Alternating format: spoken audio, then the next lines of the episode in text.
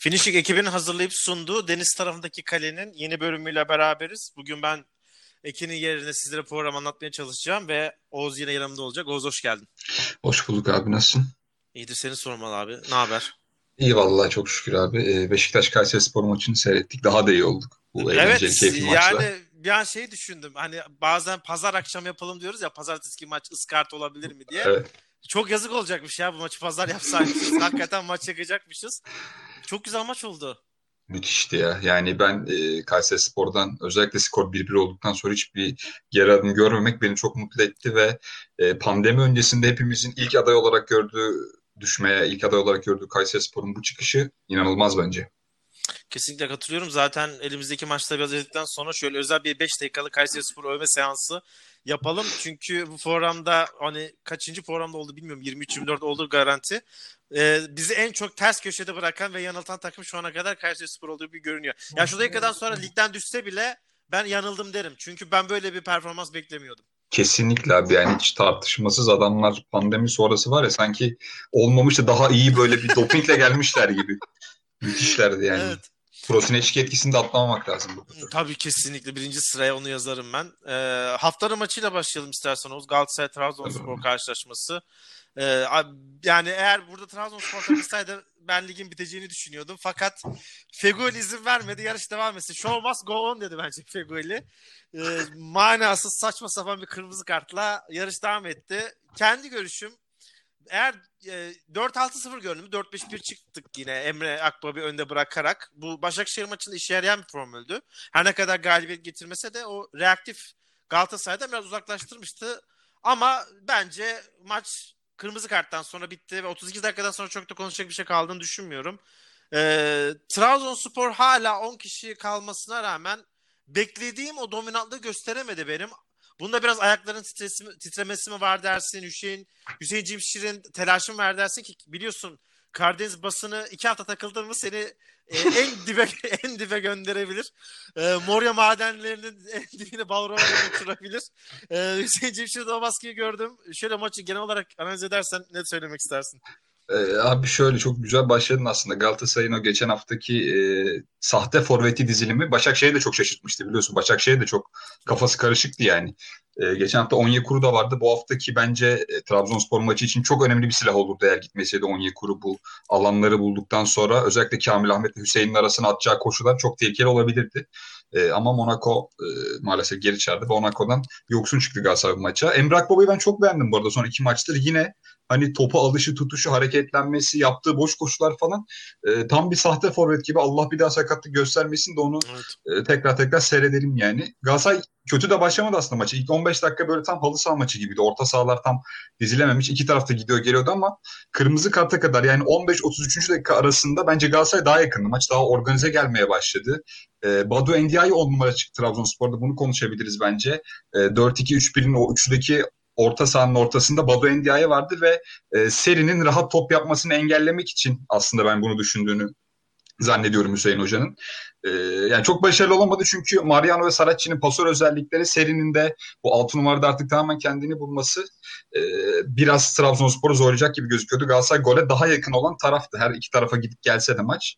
Ama çok manasızca ve saçma sapan ki aksine bir de sağlık açısından gerçekten çok tehlikeli bir hamleyle evet atılması. Kalbine doğru yani çok insanlık dışı bir olaydı. Senin dediğin gibi zaten kırmızı karttan sonra çok fazla e, analiz edecek bir şey kalmadı. Galatasaray sadece ikinci yarıda geri adım atmadı. 10 kişi olmasına rağmen e, çok dominant bir e, oyun karşıladı e, Trabzonspor'a karşı. Bu bağlamda Galatasaray'ı beğendim ama e, hani hem zaten eldeki çok fazla eksik oyuncunun olması, sakatlıkların çok fazla olması e, hem de daha maçın ilk yarısının ortalarına doğru kırmızı kart görmüş olması Galatasaray'ı çok yıprattı. Fiziksel anlamda da zaten baş etmesi mümkün değildi bu bağlamda yine saçma sapan bir e, kırmızı kartın Galatasaray için ligin tamamen sonunu getirdiğini söyleyebiliriz. Aslında teorik olarak baktığımızda Trabzonspor'un Avrupa cezasından dolayı Galatasaray'ın Avrupa ümit devam edebilirdi Şampiyonlar Ligi'ne belki ön elemeden gidebilmek falan ama e, maalesef Sofyan Fegoli e, bu düşüncesiz hareketiyle bütün takımı yaktı diyebilirim ben kısaca. Evet bence de. Yani gerek yok sezon erken açmaya. Siz yatın beyler deyip olayı bitirdi o kırmızı kartla. Ee, çok Galatasaray ya 9 ya 10. oldu. Çok fazla kırmızı kart görüyor ve kırmızı kartların tamamının haklı olduğunu düşünüyorum. Şöyle bir geriye baktığım zaman takımda manasız bir agresiflik var. E, siz ne kadar bana katılırsanız da ben biraz bunu teknik, teknik direktörü de bağlıyorum. E, karşılaşma sonrası teknik adamların açıklamalarını yaptığımda ben Hüseyin Cimşir'i hala biraz gergin bulurken Fatih Terim'in açıklamasını çok geç kalmış bir açıklama gördüm. Oğuz bilmiyorum takip edebildin mi? Bu sezon olmadı dedi ve yapacak bir şey yok dedi. Ben bu açıklamayı çok önceden bekliyordum. Hani işte budur. Beklediğim şey bu benim. Çünkü evet gerçekten sezon içerisinde çok fazla terslik oldu Galatasaray'da. Yani Falcao sakatlandı. İki kez Andone'nin işte e, şey çapraz bağ sorunu yaşadı. Mustera'nın ayağı kırıldı. Başkanımız ameliyat oldu. Fatih Terim koron oldu. Abdurrahman Abayrak koron oldu. Onyekuru gitti. Ya birden gitti adam. Geldi ne oldu. Ya biraz anormal bir sezon geçirdik farkındayım ama hani işte yok zorlu tweetleri falan gerek ya zorlu tweetiyle kastettiğiniz takım zaten sizin altınızda. Yani böyle şeylere gerek yok. Olmadı de geç. Benim için çok güzel bir açıklamaydı. Olmadı bu sezon affedin. Tamam ben bu Evet çünkü olmadı. Yani o sizden daha iyi takımlar var. Çok fazla terslik var. Futbolda ilk defa terslikler de başınıza gelmiyor bir takımın. Böyle şeyler olabiliyor. Ee, yani hani nasıl desem hiçbir şeye sığınmadan başarısız olduk demek bence çok daha güzel bir şey. O son soruyu sana e, şunu sormak istiyorum. Belki çok klişe bir soru olacak ama e, maçı da kapatalım. Kalan 4 hafta var ve Başakşehir 2 puan önde görünüyor. E, baktığımızda da şimdi Başakşehir'in fikstürünün artık biraz yumuşadığını rahatlıkla söyleyebiliriz. Her ne kadar iddialı takımdan olacak olsa da e, sonuçta artık mesela bir Kasımpaşa maçı rahat geçeceği belli. Ben Denizli Spor maçının da çok zorlayacağını düşünmüyorum. Orada bir Kayseri Spor maçı bana nedense çok tehlikeli görünüyor. Evet. Ee, yani biraz can sıkıcı bir takım olmaya başladı.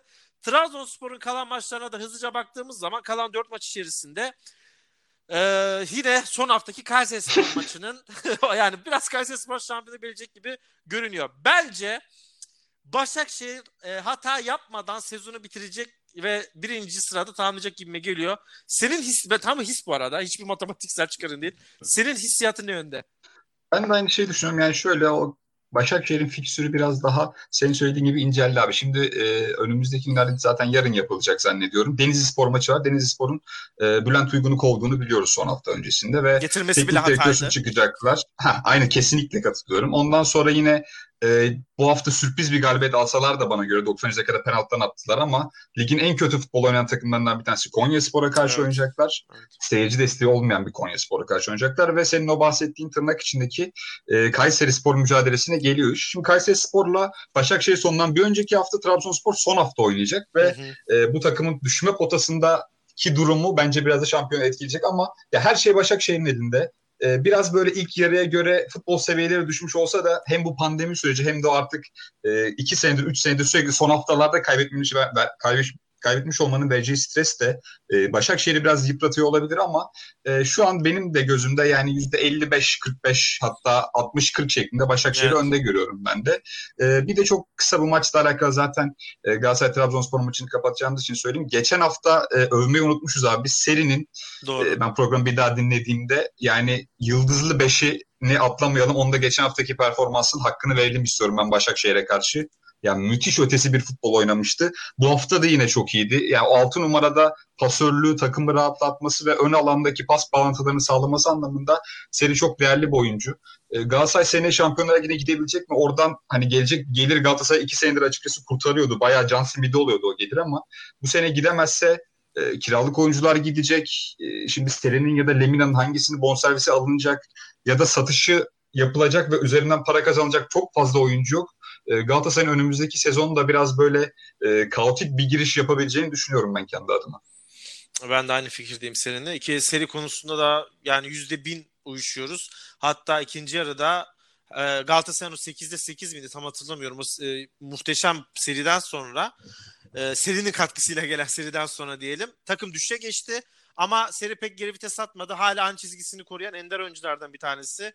Ee, Birçok oyuncu da ayrılacak. Eğer kendileri ki ben seri ön yargılıydım. İlk yarıdaki performansı da çok kötü gelmişti ama ikinci yarı hani bir şey olur ya böyle ikinci yarıda takımın en iyi oyuncusu derse ben kesinlikle oyumu e, orada seriye kullanırdım gözüm kırpmadan. Kesinlikle tartışmasız ve yani Fernando Muslera'nın da burada e, Galatasaray için ne kadar önemli bir faktör olduğunu bir kere daha hatırlatmamız gerekiyor. Yani Muslera'sız e, Galatasaray ligin en az gol yiyen takımı olma ünvanını sadece 3 hafta sürdürebildi. Evet.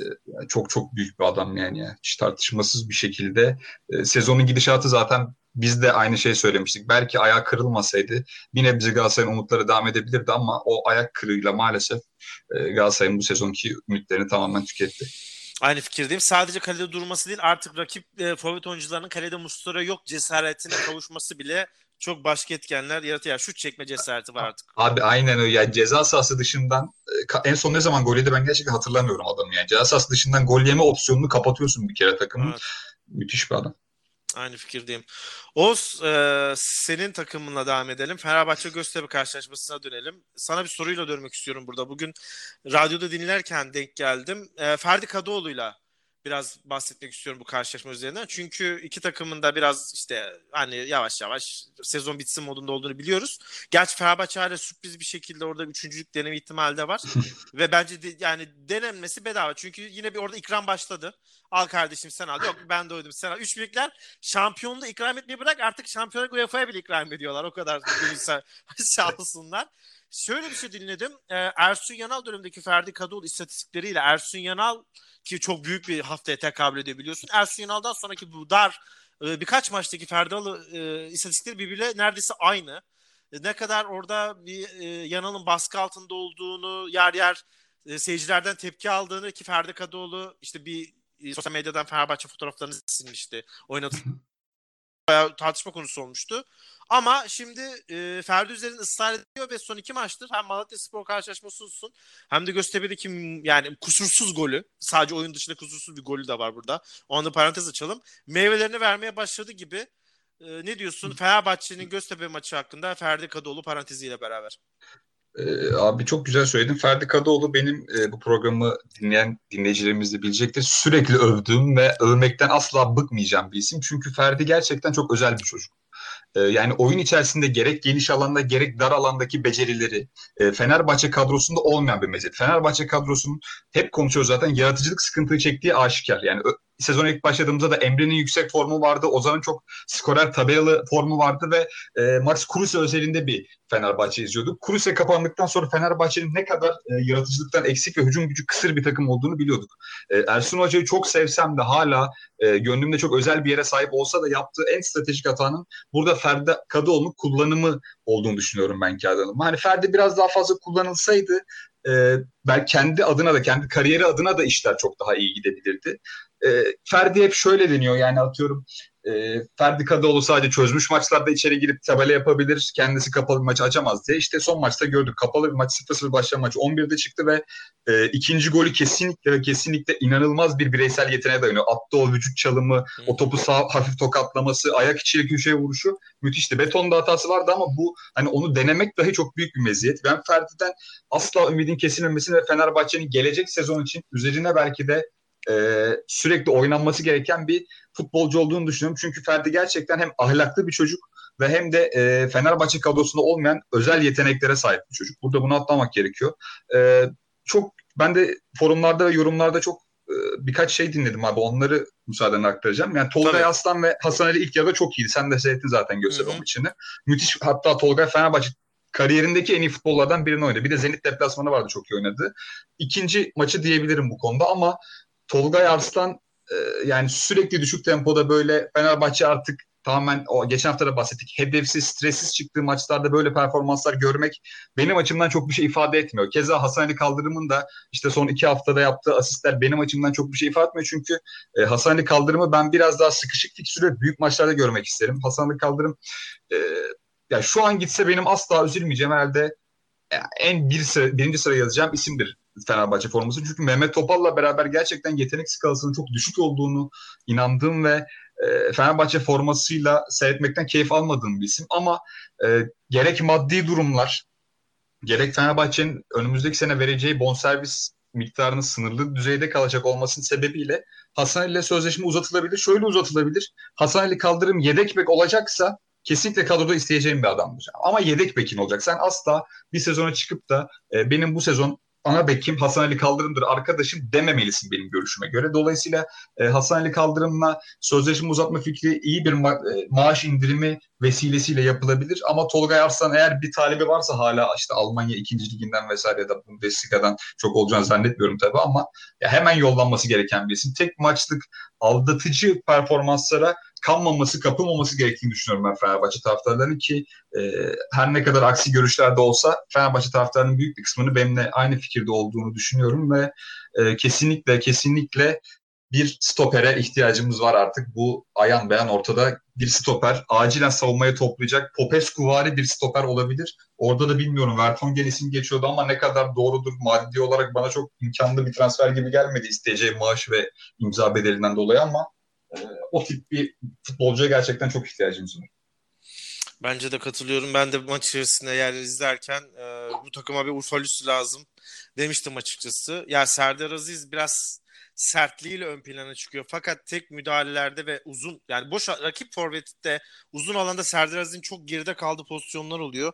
Ben senin Hasan Ali Kaldırım cümlelerini ya bir, kesinlikle paralel düşünmekle beraber bir sezonda Serdar Aziz'le geçirme çok riskli olduğunu düşünüyorum açıkçası. Çok daha alan kaplayan, çok daha atik bir oyuncu e, defansta lazım. E, ya, yani ya Serdar Aziz'in yanına çok iyi bir defans lazım ya da o direkt Aziz'i yedek, yedek bırakacak bir defans oyuncusu lazım olduğunu düşünüyorum. Ya üçlükler sıkıntılı ya. Birazdan Beşiktaş'ı da konuşuruz ama şöyle baktığımız zaman gerçekten 4-5 takımın iskeleti falan üçlüklerden daha iyi. Çok korkutucu. Gelecek sezon açısından çok da ümit vermiyor bazı şeyler. Ee, az önce dediğin Galatasaray'ın maddi durumu büyük ihtimalle Şamburg'e katılamayacak gibi görünüyor. Çünkü biz seninle önceden de konuşmuştuk. Ya playoff'lar çok düşük. %10 yani oradan şampiyona gitmek. Sanırım hiç yapamadık zaten.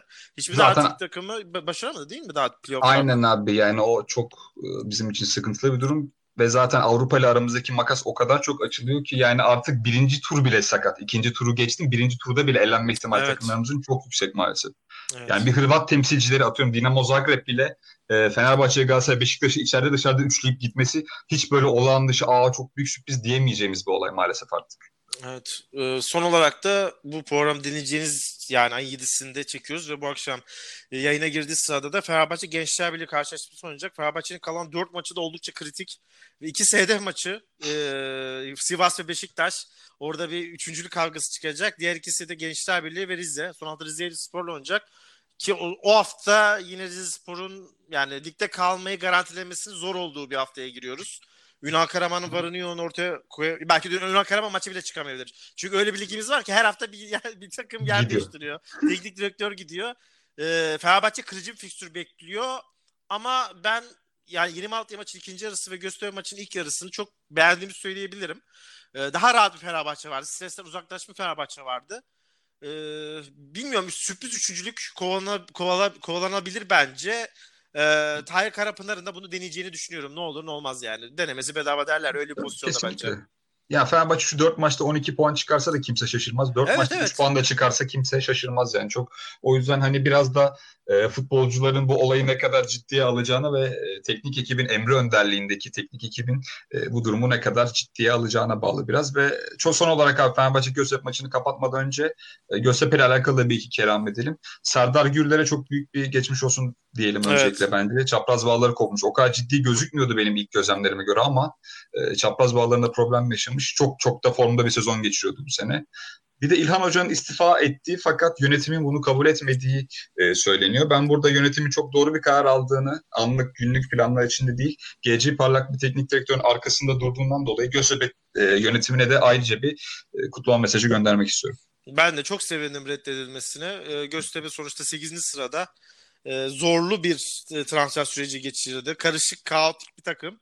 Ve İlhan Bulut'un çok basa düştü performansları var hatırladığım kadarıyla. E, Fenerbahçe'ye yenilmeniz dünyanın en normal şeyi. Bunda çok sıkıntı yaratacak bir şey yok. Reddetmesine çok sevindim. Kesinlikle öyle. Aynı fikirdeyim abi. Bir de bizim yönetime bir şey söyleyeyim. Artık Allah rızası için Ömer Faruk'u oynatın. Çocuğu biraz sahada görelim yani. Evet ya. Bence de. Bak onu iyi değindin. E, maçtan sonra da çok fazla sistem vardı. Ya şu maçlarda da oynatmayacaksınız ne zaman oynatacaksınız? Ne zaman oynayacak aynen öyle. Ya oynatın gitsin. Boş verin 3 puanı 1 puan alın. Belki o Ömer Faruk kazandığınızda size bir sezon kazandırır. Biraz vizyon sahibi olmakta fayda var diye düşünüyorum ben de. Yani imzana, imzamı atıyorum abi söylediklerinin altına son söylediklerini kesinlikle. Ee, Oğuz lideri maçıyla devam edelim istiyorum. Antalya Spor, Başakşehir. Ee, kolay bir maç olmasını beklemiyorduk. Ve kolay da bir maç olmadı. Ne kadar aslında oyunun kontrolü neredeyse 90 dakikanın tamamında Başakşehir'deydi. Fakat Tamer Tuna'dan sonra Antalya Spor'un yükselen inmesinin bir sıkıntı yaratabileceğini düşünüyorduk. E, ee, 71. dakikada düğüm çözüldü. Dem Baba'nın golü ve 90 artı 6, 97 civarında Elliot skor 2-0 yaptı. Ee, ne düşünüyorsun Başakşehir hakkında? Ma- maçı çok sıkıcı ol- görenler olmuş. Ben biraz yorumlar okudum. İşte Başakşehir'in oynadığı top bu mu? Şampiyon böyle mi oynuyor falan diye. Ama şöyle düşünüyorum. Maçın 5. dakikası itibaren Başakşehir bu maçı kaybetmez ve bir şekilde böyle dakika dakika sekans sekans maçın Başakşehir'e gittiğini hissettiğiniz zaman zaten şampiyon takım böyle oynar da diyebiliyorsunuz. Bilmiyorum katılacak mısın bana? Abi kesinlikle katılıyorum. Ee, yani ilk yarıda evet Başakşehir'in biraz yaratıcılık yönden eksikliği vardı ve e, burada e, Okan Hoca'nın yine saha içindeki seçimlerinin ben Okan Hoca her hafta düzenli olarak övdüğümüzden dolayı bir daha e, aynı şeyi söylemekte bahis, beis görmüyorum bu bağlamda. Okan Hoca'nın saha içindeki hamleleri çok iyiydi. Yine çift forvet olarak da çıkabiliyor Okan Hoca. Çünkü Crivelli'yi sol kenara atmaya ya da Dembaba'yı sol kenara atmakta da çok meyilli. E, 4-3-1-2'ye de dönüyor saha içinde. 4-1-4-1'e çok döndü Mehmet Topal oynadı Evet. maçta çapa olarak. E, saha içinde çok esnek bir teknik adam ve e, Okan Hoca'nın Akisar döneminden beri gerçekten çok çok üst düzeyde bir pivot santrafor kullanımını görüyoruz burada. Akisar döneminde Yevhen Seleznov vardı. Ee, Rize döneminde Vedat Muriç'i çok iyi kullandı. Burada da çok kronik bir sakat olmasına rağmen e, ciddi anlamda Beşiktaş gelmeden önce de zaten sakatlıkları vardı ama Beşiktaş döneminde ayyuka çıkan ve sakatlıktan bir türlü başını kaldıramayan Dembaba'dan bile çok çok iyi bir verim alınması ben Okan Hoca'nın e, çok büyük artısı olarak düşünüyorum Başakşehir'in şampiyonluk yolunda. Ya evet ilk yarı dediğim gibi çok sıkıcı geçti ama e, Başakşehir'in o hiçbir zaman o hani Trabzonspor'da gördüğümüz o imdat çizgisi var ya o çizgiyi aştığını görmedik. Yani o kadar fazla ekstrem bir panik durumu görmedik biz Başakşehir'de. Hı hı. Geçen hafta da çok kötü oynadılar ama o panik yoktu dediğimiz gibi. Ve bu panik olmaması bence Başakşehir'e eğer şampiyonluğa gidecekse ki ikimiz için de zannediyorum e, ilk sıradaki aday en önemli durum bu panik düğmesinin Başakşehir'de kolay kolay açılmaması, o düğmenin kolay kolay kırılmaması ve Okan Hoca'nın yine burada 60. dakikada yaptığı Robinho hamlesi de sağ içinde Başakşehir'i gerçekten e, çok esnek ve hücuma da hızlı çıkabilen, ayağında da top tutabilen becerili bir isimle birlikte bir kademe daha arttırdı. Dembaba'nın golünden sonra zaten e, çok çok rahatladı ama hani Dembaba'nın golü gelmeseydi ki önceki pozisyonda hatırlarsan Podolski'nin böyle bir çekmesi vardı Adres'inde. Evet ya, Antalya Spor şanssız. 1-0 da öne geçebilirdi. Evet, evet. O da çok skandal bir sonuca gidebilirdi ama e, şampiyonluk yolunda tabii ki bu tip şeyler e, olacaktır, doğaldır ve şampiyonluğun biraz da bu tip şans olaylarından da ibaret olduğunu biliyoruz. Geçmişteki şampiyonların hepsi de e, bu şekilde şanslı galibiyetler almıştır lig e, süresi içerisinde. Başakşehir de o şans hakkını burada kullandı diyebiliriz biraz da ve e, bence fikstüründeki kalan fikstüründeki Başakşehir'in e, en zorlu iki maçından birini Andın Naki ile çıktı bu maçtan ki Antalya Spor dediğimiz gibi Tamer Tören'le beraber çok çok üst düzey performans sergiliyordu. Antalya Spor Başakşehir e, mücadelesi çok zorlu bir maçtı benim görüşüme göre. Çok iyi çıktılar ve hani o Kay- Kayseri Spor maçı dışında çok fazla bir sorun yaşayacaklarını kendi adıma şu an düşünmüyorum ben. Ee, çok iyi analiz ettin Oğuz maçı gerçekten. Ekleyecek saha içinde bir şey bırakmadın. Sadece şunu söyleyebilirim senin dediklerine paralel olacak şekilde. Geçen sene Abdullah Avcı'nın Başakşehir'in şampiyonluğu kaybettiğini herkes Galatasaray maçını hatırlar 2-1'lik ama aslında ondan önce Başakşehir'in darmadağın olduğu haftalar vardı. Bir sürpriz Göztepe mağlubiyeti. Arda'dan alınan beraberlikle puan fark eridikten sonra Başakşehir Ali Sami Yen'e gelmişti. Şimdi o virajları Okan Buruk tek tek kusursuz bir şekilde dönüyor. Ve o finale aslında çok daha güçlü bir şekilde hazırlıyor. Kalan fikstür konusunda da aynı fikirdeyim. Bir kez daha hatırlatalım. Denizli, Konya, Kayseri ve Kasımpaşa. Ben e, Okan Buruk'un Bülent Uygun'un Denizli Spor'u karşısında görme isteğini çok tercih edeceğini düşünüyorum. Çünkü ne olursa olsun bu yeni teknik adam boost'u diye bir şey var. Ve ilk maçlarda her zaman değişik skorlar olabiliyor. Ve Bülent Uygun da benim hiç haz etmediğim hem karakter olarak e, hem de teknik taktik bilgisi olarak hiç haz etmediğim bir adam. Denizli Spor niye başvurdu buna? Hiç anlamadım. Ya Kayseri Spor'u da neden çağırdığını anlamamıştım açıkçası. ya Bülent Uygun'dan kurtulan böyle şey gibi e, denizin altından yükselen ve birden oksijen alan takımı gibi rahatlıyor. Belki Denizli Spor'da kurtulur. E, sıkıntılı ama Denizli Spor sıkıntılı bir dört hafta geçirecek. E, buna yani emin değil, eminiz diyebiliriz. Oğuz istersen günü karşılaşmasıyla devam edelim. Kayseri Spor, Beşiktaş. E, program başında biraz övdük Kayseri Spor'u. Şimdi hakkını verelim diyorum. Çünkü devre arası yaptığımız programda biz Kayseri Spor'u birincilik Türkiye'de ile uğurlamıştık bile. Aslında herkes uğurlamıştı. Bir takımın başına ne gelebilecekse her şey geldi. Yani başkan değişti, kadın başkan geldi. Kadın başkan mı olur dediler. Onu bir biliyorsunuz zaten ülkemizde hep erkekçilik, Ah. ataerkillik, o varoşçuluk vardır. Kesinlikle. Takımın yıldızları diyebileceğimiz Umut Bulutlar, Adebayorlar terk etti. Hikmet Karaman gitti. Buraya da bir Bülent Uygun el attı. Buradan gitti. Yani her şey bir takımın düşmesi için her şey oldu ama Kayserispor direniyor ve bugün çok uzun bir süre sonra 31 puanla potadan çıktı. Ne diyorsun maç hakkında? Ee, abi kesinlikle girişin müthiş oldu. O hani kadın başkandan başlamak istiyorum ben. Ee, Berna Hanım'ın ne kadar üst düzey bir işi yaptığı gerçekten şu an bence yeterince görülmüyor ülkede ve eğer Kayserispor e, ligde kalmaya başarırsa ki o yolla çok çok önemli bir adım attılar. Yani mensah olmadan Beşiktaş'ı yenmek takımınızın en önemli atıcı gücü, en önemli oyuncusu olmadan Beşiktaş'ı ezilmeden yenmek e, müthiş bir başarıydı. Berna Hanım'ı kutluyorum seçildiği günden beri Kasım ayında seçilmiş yanılmıyorsam Kasım ayından beri biz bu ligde kalacağız, pes etmeyeceğiz. Artık bize matematiksiz küme düşürüz diyene kadar biz e, bu forma için savaşacağız demesi ve hiçbir zaman geri adım atmaması, takımını e, gerek finansal yönde gerekse teknik adam bazı altında hiçbir zaman ezdirmemesi inanılmaz kusursuz ve ayakta alkışlanacak bir iş. E, burada e, senin de söylediğin gibi Ümit Özat geçmişte çok yapardı bir kadınla futbol konuşmam gibilerinden. Ümit Özat'ın aklıma geldi cümlesi ama e, kadınların futbolun içinde olmaması gereken gerektiğini düşünen insanlara çok çok önemli bir ders verdi ve kadınlarımızın da herhangi bir iş kolu hakkında e, asla ve asla ikinci planda olmamasını erkeklerle kesinlikle aynı seviyede olduğunu bize gösterdiği için ben Berna Hanım'a teşekkür ederek başlamak, başlamak istiyorum bu e, maç özelinde sözlerimi.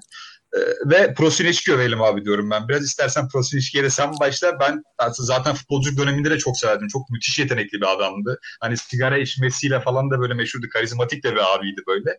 E, teknik direktörlük döneminde yine daha evvelinde de Kayseri Spor macerası vardı. Orada da hiç e, fena olmayacak bir süreç geçirmişti. Bir senelik bir 2012-2013 sezonu yanılmıyorsam. E, başarılı bir dönemi vardı. Ama burada gerçekten bir ateşten gömlek giydi ve İnanılmaz. e, müthiş bir e, başarıya imza attı şu ana kadar. İnanılması güç bir e, başarı. Yani Hasan Hüseyin Acar onun hani geldiği döneme kadar belki de sadece hamle oyuncusu olarak e, ortaya konan biriydi. Ya şu an neredeyse bakıyorsun tabii biraz mübalağa edeceğim ama milli takımı zorlayacak bir düzeye geldi adam yani. O çocuğun serbest kullanması, sağ çizgiye yakın kullanması, sol çizgiye yakın kullanması müthişti. Ben Prosineşki'yi bir senden dinleyelim sonra beraber övelim diyorum abi. Ya bir defa e, yani çok güzel başladın. Berna'nı ben dövmek istiyorum. Programı girmeden önce açıklamaları, bir programdan yarım saat önce açıklamaları dinleme şansım oldu ve senin dediğin gibi biz en başından beri ligde kalacağız dedik. E, şimdi sözümüzü tutma zamanı dedi ve sesi titriyordu. O kadar çok özlemişim ki içten bir konuşmayı. Yani bunu sırf kadın diye demiyorum e, çok içten bir konuşmaydı. O işte Rize Spor Başkanı'nın John Wick gibi silahlarımı aldım geldim rezaletlere. Üç büyüklerin sürekli birbirlerinin sataşmalarından sonra var ya böyle ruhum arınmış gibi hissettim. Çok tatlı bir açıklamaydı. Ben de Berna Hanım'a çok teşekkür ediyorum o açıklamadan sonra. Gelelim bizim çılgın hocamıza. Asla kabul etmezdim bu teklife. Kesinlikle kabul etmezdim ki Berna Hanım da söyledi. Sadece Robert hocamız teklifi kabul etmiş. Ee, diğer herkesi reddetmiş. Ya geldiğiniz takımın en önemli yıldızları gitmiş. Az önce dediğimiz gibi fikstür korkunç yoğun. Çok yoğun bir fikstürü var. Çok zor bir fikstürü var. Ve o e, katılır mısın bilmiyorum. Pandemi dönüşü ilk maç sanırım e, Fenerbahçe'nin Kayseri Spor'laydı değil mi? Ya, evet, doğru. E, maç Kayseri Spor'un elindeydi. 1-0 öndeydi. Fenerbahçe eksik kalmıştı ve bence e, geç kalınan oyuncu değişiklikleri biraz da hafif maç içerisinde oyuncuların şımarıkça labali hareketleri maçı birden Fenerbahçe 2-1 getirdi. Şimdi elinizde çok büyük bir avantaj var ve bunu kaybetmişsiniz. Ve daha sonraki fikstürünüzü sayıyorum. Gençler Birliği çok tehlikeli bir takım. Hamza Hamzoğlu'nun takımları tehlikelidir ne olursa olsun. Bir defa teknik adamın omzunda şampiyonluk apoleti var. Yani bu adam bu ligde şampiyon olmuş bir. Çünkü. Ve Gençler Birliği'nde çok daha ofansif futbol oynatıyor. Sivas Spor'u söylemeye gerek yok. Lig üçüncüsü kendi sahasında bırakın e, mağlubiyet olanı falan daha gol atamamış. Yani o rakipleri klişi çıktığı maç yok. E, bunu bir yazalım. Ve Beşiktaş. Buradaki 3 maçta alınan 9 puan o Fenerbahçe maçından sonraki psikoloji çöküşten sonra geliyor. Çünkü ben o Fenerbahçe maçındaki kaybedilen son dakika Emre Belözoğlu'nun da muazzam katkısıyla ta- tamam dedim düştü. Çünkü takımını kaldıramaz dedim. Zaten çok kırılganlar. E böyle bir maç gitmiş elinizde. Buraya kadarmış dedim. Ay şimdi çok başka bir şey oldu. Gençler Birliği 2-0 yeniyorsunuz. Sivasspor 2-0 yeniyorsunuz ki seninle geçen hafta konuşmuştuk. Zaten yani adam diyor ki ben yenmeye geldim diyor buraya. E, şey yok kafada e, Oğuz. Bir Beraberlik yok. falan yok hiç. Yok yok hak getire. Yani 3-3-3 gideceğim ben diyor. Bugün bakıyorsunuz Beşiktaş maçında. Beşiktaş son 2-3 haftadır ne oynadığını zaten burada sürekli övüyoruz Sergen Hoca'yı. 3-1 kazanıyorsunuz ki e, istersen biraz da maçın detayları kısmını senden dinlemek isterim. Ya maç içerisinde Kayserispor hiç geri vites atmadı ya. Hani 2-1 koruyalım falan diyor adamlarda. Yani 3'e atalım. Bir beraberlik yetmez. Saldıralım sürekli. Ben tamamıyla teknik adamın takımına şu mesajı verdiğini düşünüyordum. Bu bir inanmışlık. Kayserispor ligde kalacağına inanmış. Ee, bilmiyorum bana katılıyor musun? Kesinlikle abi yüzde yüz aynı fikirdeyim ve bu inanmışlık e, hani çok klişe bir tabir vardı ya takımın çaycısından başkanına kadar herkes inanmış. Yani evet. o şekilde bir inanmışlık gösteriyor ki e, bugün Hasan Hüseyin'in attığı ikinci golden sonra yani tekrar Kayserispor'u öne geçiren golden sonra takımın o kenetlenmesi de e, bize bunu çok çok net bir şekilde gösterdi. E, şöyle bir durum var aslında ilk yarıya bakacak olsak Kayserispor hani maçı 3-1 kazandı evet ama ilk yarıda hani belki kalecileri değiştirsek atıyorum Ersin'i Kayserispor'un kalesine, Lung'u Beşiktaş'ın kalesine alsak Beşiktaş ilk yarı 3-0 önde de bitirebilirdi yani. Lung'un gerçekten çok çok kritik ve üst düzey performansı olduğunu söyleyebiliriz ki bence ligdeki her takımda forma giyebilecek kalibrede bir isim Silvio Lung kaleci bağlamında. Sakatlığı da vardı hatta hala kale vuruşlarını kullanmıyor ama e, Lung müthiş performans sergiledi. Bununla beraber az önce bahsettiğim gibi yani daha öncesinde hoca gelmeden önce, Prosinci gelmeden önce yüzüne bakılmayan ve sadece işte son 10 dakika 15 dakikalarda oyuna girip belki bir hareketlik yaratır denen Hasan Hüseyin Acar'dan adam bir maestro yarattı yani serbest olarak yap. Normalde sağ çizgiye yakın oynar, forvet arkası oynattı, müthiş verim aldı ve hep söylüyorduk bunu ilk yarıda hatırlarsın. Burada da hani evet e, kendimizi yerdik ama övdüğümüzde bir kısma geçelim. Pedro Henrique'nin çok fazla efektif kullanılamadığını ve e, Kayseri Spor bir şeyler yapacaksa Pedro Henrique önderliğinde yapacağını söyledik. Henrique'nin de çok e, önemli performansları vardı bu yüksek çıkışında Kayseri Spor'un.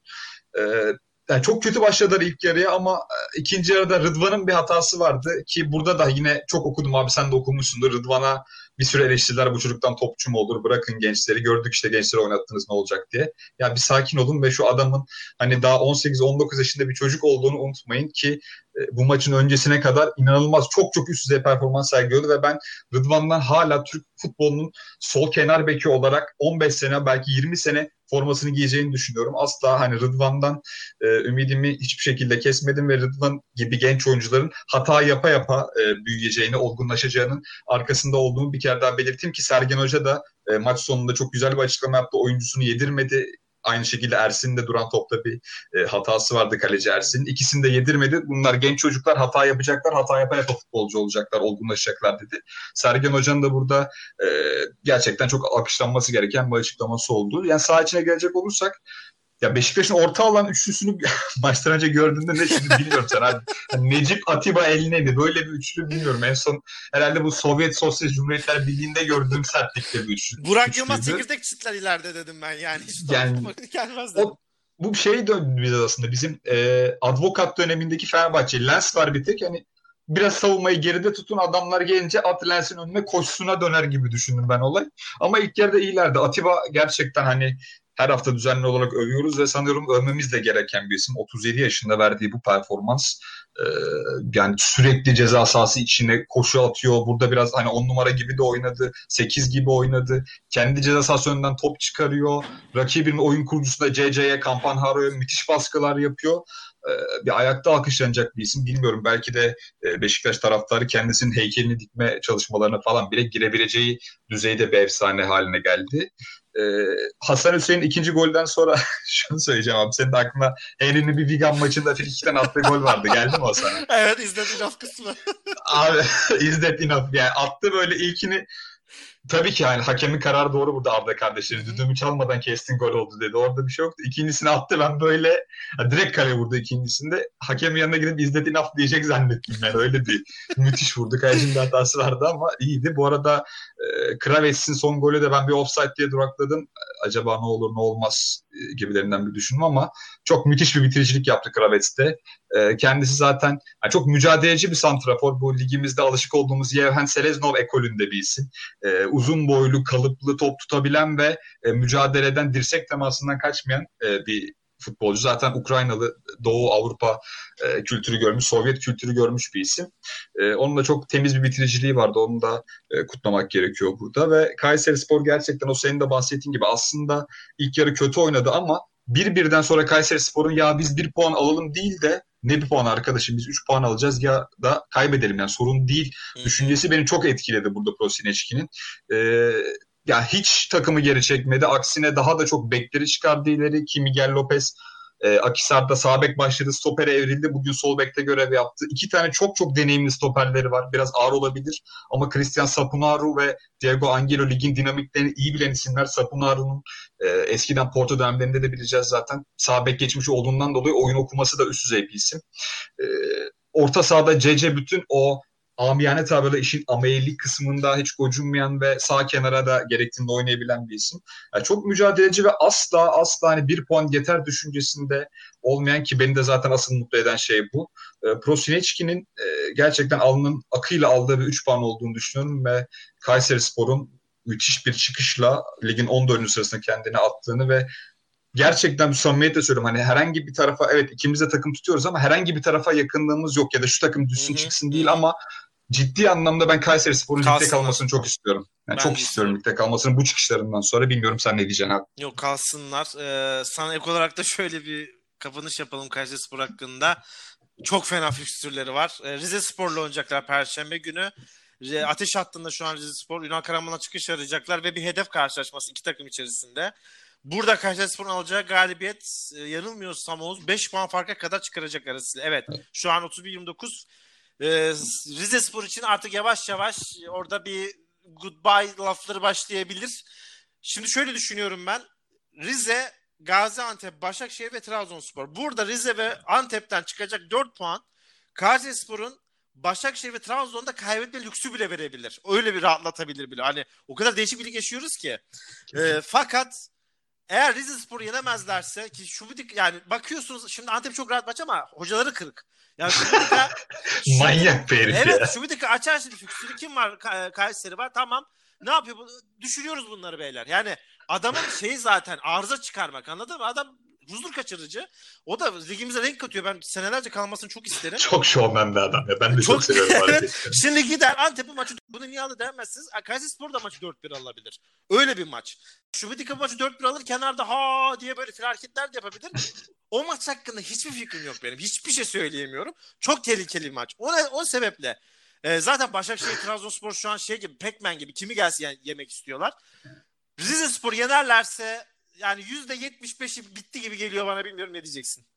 Va- Yani benim de görüşüm o yönde çünkü hani ligimize genel olarak baktığımız zaman e, FM'lerde de biliyoruz zaten hani önümüzdeki haftalarla FM programı da çekeceğiz beraber. Evet. 35 puan genelde şey oluyor abi bizde. Yiyor değil mi? Ligde kalıyorsun abi. 35'i bulduğun zaman çok çok büyük bir sürpriz olmasan %80-85 kalıyorsun. Ki bir 3 puanı 34 yapıyorlar. Son maç, son 3 maçta bir beraberlik. O senin dediğin gibi ben de fikstürü açtım an direkt yani aklıma gelen hesap abi Rize şey Antep maçı 4 puan al. Ondan sonrasına bakarsın. Keyfine bakarsın Evet. ki çünkü zaten Malatya ile Rize ile oynuyor. Kendi aralarında oynayacakları maçlar falan var. Konya'nın zaten gidişatı şu an çok çok hani iyi gözükmüyor. Evet bu hafta sürpriz bir galibiyet aldılar ama ileri için çok hani ümit veren bir durum söz konusu değil Konya Spor adına ki onların da. Trabzonspor, Başakşehir, Alanya maçı var 3 tane.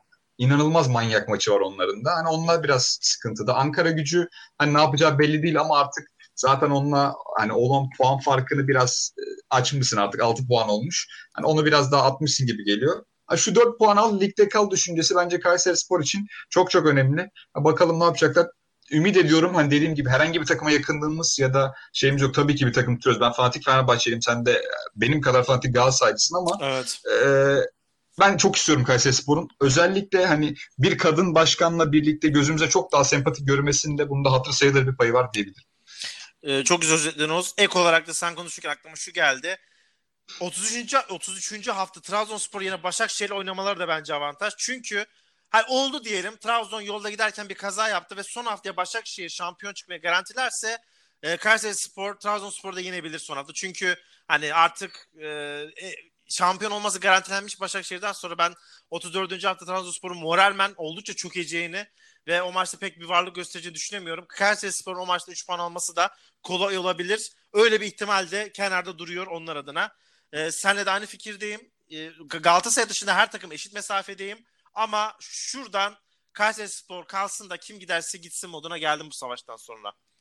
Ya ben de kesinlikle hani diyorum ya çok fanatik bir Fenerbahçeliyim. Sen aynı şekilde çok fanatik bir Galatasaraylısın ama e, bu Kayserispor çok sempatik gelen bir takım oldu. Çünkü bu hakikaten bir de imkansızı başarma güdüsü var ya Evet. abi şimdi. Yani Türkiye Cumhuriyeti'nde kim şu an çıksa dese ki bak ben Kayseri Spor küme düşmeyecek dedim dese en büyük yorumcular işte en büyük spor adamları dese bile yalan ya. En büyük yalan olur bu. Hı hı.